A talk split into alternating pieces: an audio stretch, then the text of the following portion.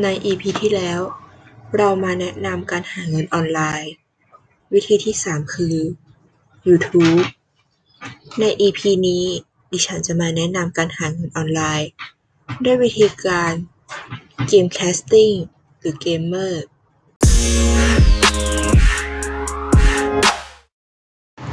สวัสดีค่ะ ดิฉัน นางสาวธิดารัตน์โตโคกสูงรหัสนักศึกษา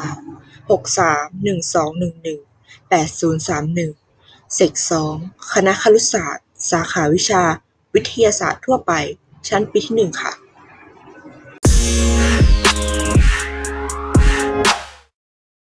นักแคสเกม หรือนักพากเกม แยกเป็น2แบบใหญ่ๆ คือนักพากการแข่งขัน e-sport และนักแคสเกม PC คอนโซล เกมโมบาย กลุ่มนักพากย์ในวงการ e-sport นั้นจะเรียกว่า Chatcaster ซึ่งจะมีหน้าที่บรรยายในสิ่งที่เกิดขึ้นในการแข่งขัน แต่การบรรยายนี้จะมีรูปแบบในกึ่งการตะโกน เพื่อสร้างความสนใจให้กับคนดู และดึงบรรยากาศให้ผู้ชมเข้าถึงตัวเกมได้มากขึ้น เหมือนดังเช่น การพากย์กีฬาทั่วไป ไม่ว่าจะเป็นมวย ฟุตบอล เป็นต้น นัก cast เกม PC console เกม mobile ก็คือเกมเมอร์ทั่วไป หรือคนที่เล่นเกมธรรมดา เพียงแต่พวกเขาเลือกที่จะอัดวิดีโอ พูดคุยกับผู้ชมไปด้วย เสมือนมีเพื่อนเล่นเกมอยู่ข้างๆ การ cast เกมดังกล่าว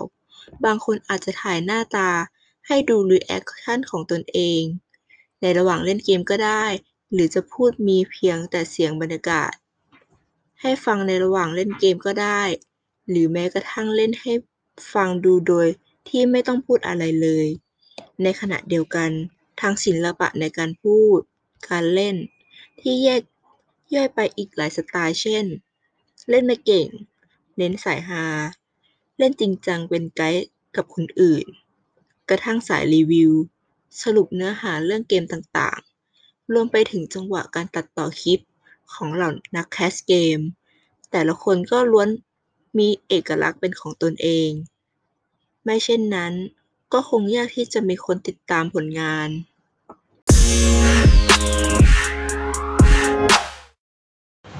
นักแคสเกมนั้น มีต้นกำเนิดมาจากเว็บไซต์ลงคลิป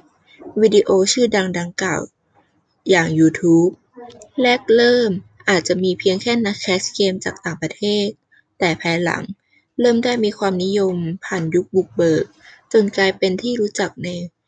ไทย เรียกได้ว่าเป็นทั้งงานอดิเรกและอาชีพหลัก ๆ ของยูทูบเบอร์บางคนเลยก็ว่าได้ สิ่งที่พิเศษสำหรับนัก cast เกมในไทยนั้น มักจะมีเรื่องการแปลภาษา การแปลเนื้อเรื่องของเกมเข้ามาเกี่ยวข้อง แตกต่างจากเหล่านัก cast เกมจากต่างประเทศ เพราะเกมส่วนใหญ่ล้วนมีแต่ศัพท์ภาษาอังกฤษ มีแต่เสียงพากย์ภาษาอังกฤษด้วยกันทั้งนั้น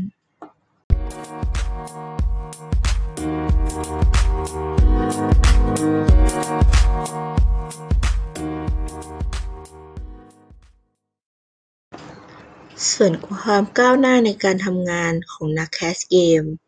ปัจจุบันมี caster หน้าใหม่เกิดขึ้นเยอะมาก จะเติบโตในสายงานนี้ จึงต้องมีการสร้างจุดขาย สร้างเอกลักษณ์ของตนเองขึ้นมาให้มาก และที่สำคัญ การมองหา content ใหม่ ๆ ที่แตกต่างจากคนอื่น และบ่งบอกความเป็นตัวเองได้มากที่สุด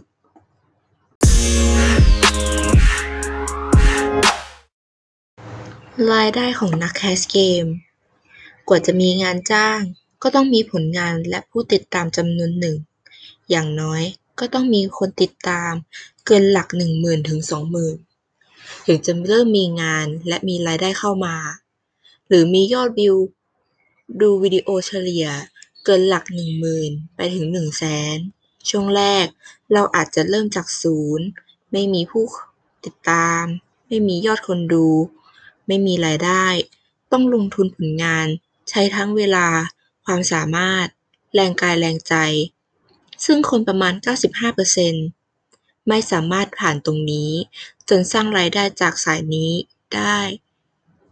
รายได้ที่ได้ตั้งแต่หลักพัน ไปจนถึงหลักแสน ขึ้นอยู่กับยอดผู้ติดตาม และยอดคนดูคลิปของคุณ รายได้ของนัก cast เกมมาได้หลากหลายช่องทาง 1. ส่วนแบ่งจากเจ้าของ platform YouTuber Facebook Twitter จากโฆษณาที่คุณลงวิดีโอหรือไลฟ์สด หรือเงินเดือนในกรณีที่จ้างเป็นสัญญา ให้ลงวิดีโอเฉพาะเฟซฟอร์ม 2. ค่าโฆษณาสินค้า หรือเกมใหม่ ๆ 3. การบริจาคจากผู้รับชมที่ชื่นชอบผลงานของเรา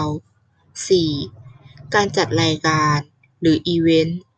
ส่วนมากก็รับจ้างเป็นครั้งครั้งอย่างไรก็ตาม ขอให้เลือกทางที่คิดว่าใช่สำหรับตนเอง จะออกมาสำเร็จตามหวังหรือล้มเหลว ไม่เป็นท่าแต่อย่างน้อย มันก็คือเส้นทางที่ครั้งหนึ่งในชีวิต คุณได้ทำตามหัวใจของคุณ ชีวิตไม่มีหรอกที่เลือกไม่ได้ มีแต่ความกล้าพอเท่านั้นแหละ